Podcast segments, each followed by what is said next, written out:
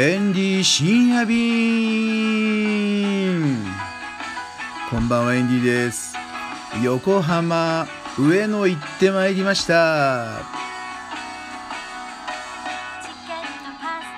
お疲れ様です。今日はね横浜のタイ料理店クワーサイアム。それから向かい側にあるタイのスーパー。まあワイワイタイランドでホームページやってるんでまあ1ヶ月1回あの行ってるんですけどもあの集金にあの銀行振込できないっていうからまあ行ってるんですけどね。うん。ここは結構繁盛してますよ。若葉町あれ？確か横浜タイ食材ってやるとホームページが出てきたんですよ。1ページ目ぐらいに。だからね結構お客さん来てるみたいでですごい喜んでた。うん。でその後は上野のタイ料理屋さん行ったんですよ。明安ここはねあのタイ人のお母さん何歳ぐらいかな。多分もう70超えてるよね。75ぐらいかな。でそのお母さんにプーケットビールとスパイっていうワインカクテルみたいなねドリンクがあるんですけどもそれを、まあ、エンディのところは日本のタイ料理屋さんにあの提供してるんで、まあ、チラシを作ったんですよ。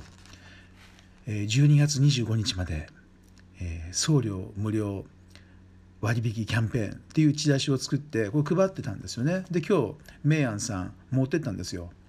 そしたら、まあ、そこでねたまには顔出しなさいよ最近何してたの？なんていう話になって で食べて食うなんて言われたけれどもあのまあとりあえずねそこでプーケットビール2ケースとスパイっていうワインカクテル2ケース、まあ、注文してもらったんですよ。これがねどのぐらいの利益がエンディのところあるかっていうと720円。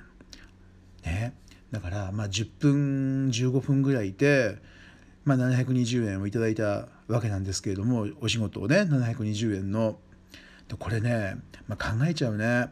すぐ取らぬ狸の川山用っていうのをまあみんなしちゃうと思うんですけどエンディもしちゃうんですね。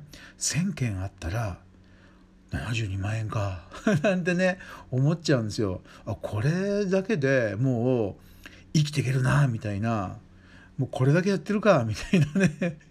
もうこれだけチラシ作って日本全国のタイ料理屋さん回って1ヶ月72万円か、まあ、これでもいいかななんてね。あの 思ったりしちゃうんですけども、うん、なのでね生きる方法考えてますね。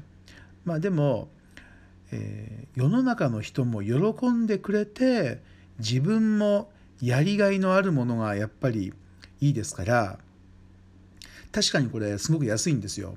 スパイ1本170円ですから通常だいたい190が安いぐらいだいたい一般的には200円ぐらいで買ってるんですね。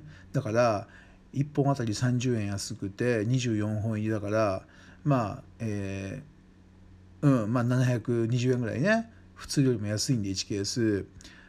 だから買う人は嬉しいと思います。なので世の中の人も喜んでくれてでねあと自分もやりがいのあるものじゃないですか。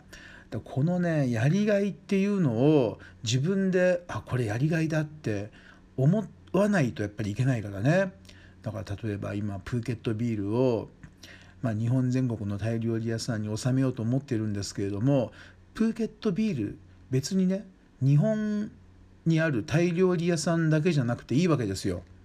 例えばなんだろうピザ屋さんとかね。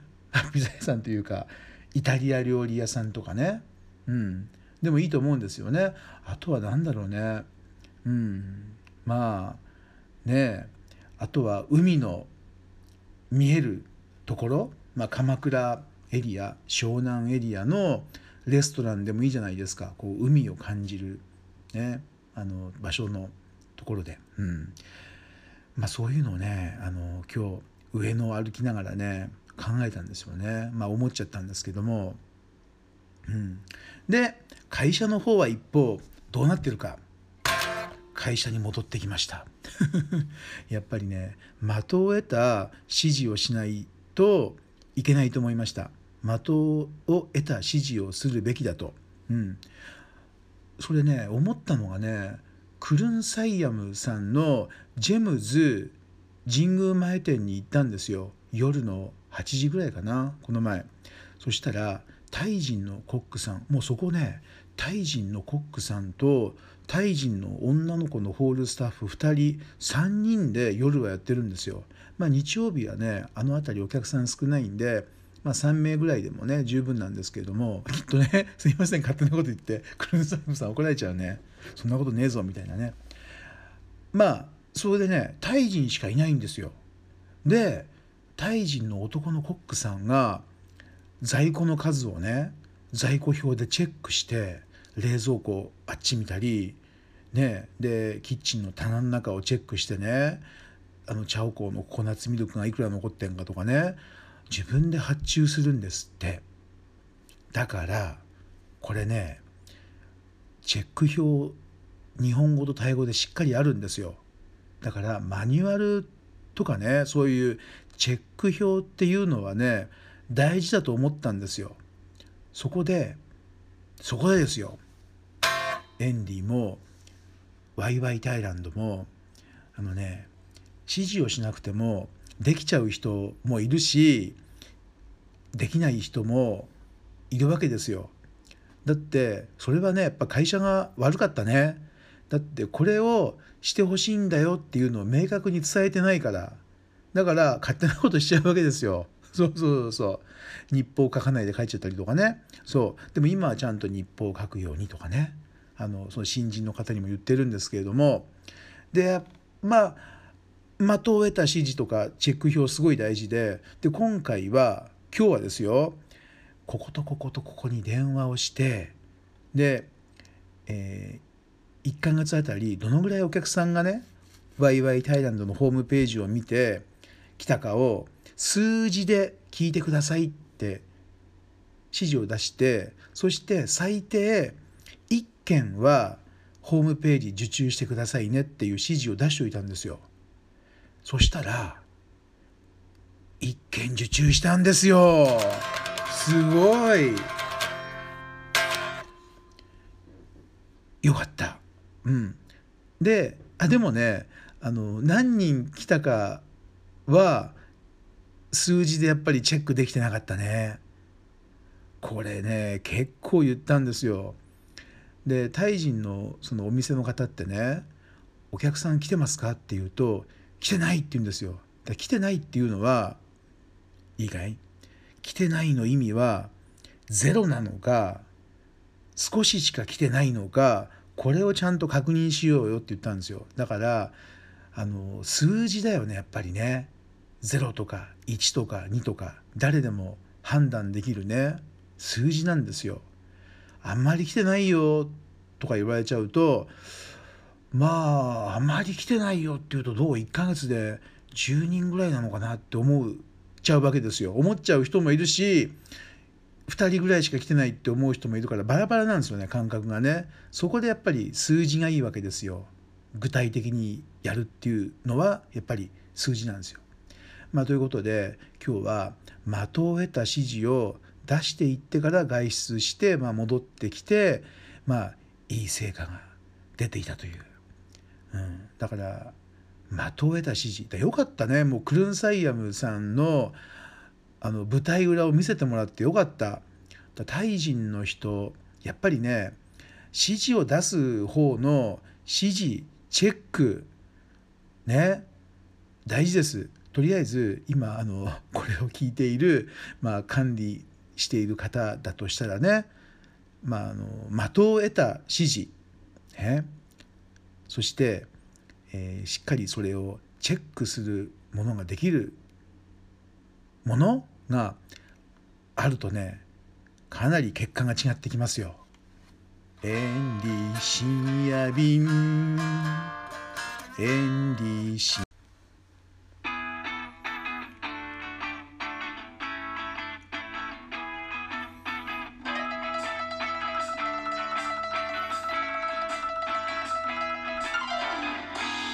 エンディ深夜便こんばんはエンディです。今日は40年タイ料理店やった人のお話。お疲れ様です。ちょっと雨が降ってきました。東京。夜ね。もう今2時半なってますけどもね。いかがですか皆さん。お疲れ様でした。今日は吉祥寺ペパーミント食堂。ね。日本で多分今タイ料理店が1750店舗ぐらいあるんですけどもその中で3番目ぐらいに古いタイ料理店なんですよ。まあすごい話をちょっとだけね聞かせていただきました。なんでちょっとだけにしたかっていうともう一回これね撮影した方がいいんじゃないかなと思ってすごいいい話だったんですよ。だから今日聞いちゃうと撮影する時になんかねあの良くないんですよ。やっぱりね一発勝負が一番いいですよ。うん。その時のクオリティがねやっぱりあの雑だったりするんですけども勢いとかノリっていうのはやっぱり一発目が一番いいですよね。という意味で今日は触りだけを聞いてみたんですよ。まあエンディもなかなかね古くからタイ業界やってるんででもエンディのさらに先輩なんですよ。そう、えー、もう還暦だって言ってましたがね吉田社長はね。すごいですよ。ナンプラー。確かねエンディが最初にタイ料理と出会った頃はナンプラーこの1リットルもいかないようなやつが1本3,000円ぐらいしてたんですよ。なんでこの臭い水が3,000円もすんだなんてね思ったんですけれど当時はね。だってこぼしたら匂いが落ちないしもう部屋中臭いしああそう。これ裁判になったね。アパートまあタイ人が借りたいって言うんでエンディの名義でね北新宿のアパート借りてあげたんですけども まあその方がね捕まっちゃって不法滞在でねで帰っちゃうわけですよ。そうすると残ったのがアパートの片付けあとは国際電話料金の支払いこれは大変でした。うん、国際電話料金っていうのはまあ80年代90年代のタイの人っていうのは月10万ぐらいは皆さん使いますからねすごい時代でしたね。でそれがエンディのところにまあ電話の名義もエンディでしたからね来ちゃうわけですよね。いやーなんだろうね、まあ、大学生とかそのまだ20代っていうのはもう契約とか保証人の怖さを全然分かってなかったからもうタイ人が部屋借りたいって言うと「おいよ」なんていうふうにねすぐやっちゃったんですよね。当時3箇所ぐらい借りてあげましたかねタイ人にね。そうまあそういうことでねまあ当時ナンプラー高かったんですよ。うんまあ、そういう話をしたりで吉田社長がねナンプラーがない時には秋田県のこれがいいとかね。教えてくれました。そういうふうにやってたそうです。80年代のタイ料理店っていうのはいやもうねすごい事件もあったし40年ってすごいですよ。吉祥寺でタイ料理店40年。うん。でそれが11月の30日に閉店しちゃうんですよ。でもそのペパーミントカフェのそのなんていうのこの魂っていうのはねもう一個井の頭公園の方にペッパーカフェフォレストっていうのがねまだあるんでまだ消えてはないんですけどもね。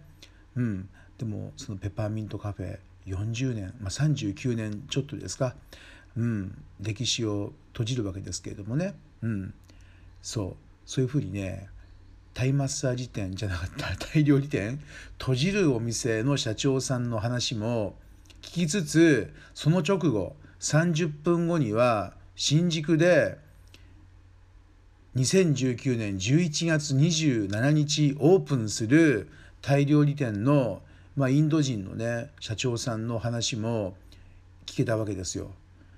うんいろいろねまあそれぞれ社長さん考えながらやってますよまあ当たり前ですけれどもでもそのねなんだどっちが好きかって言ったらうんどまあまあどっちもいいんですけれどもまあペパカフェの方の店の方が好きだな。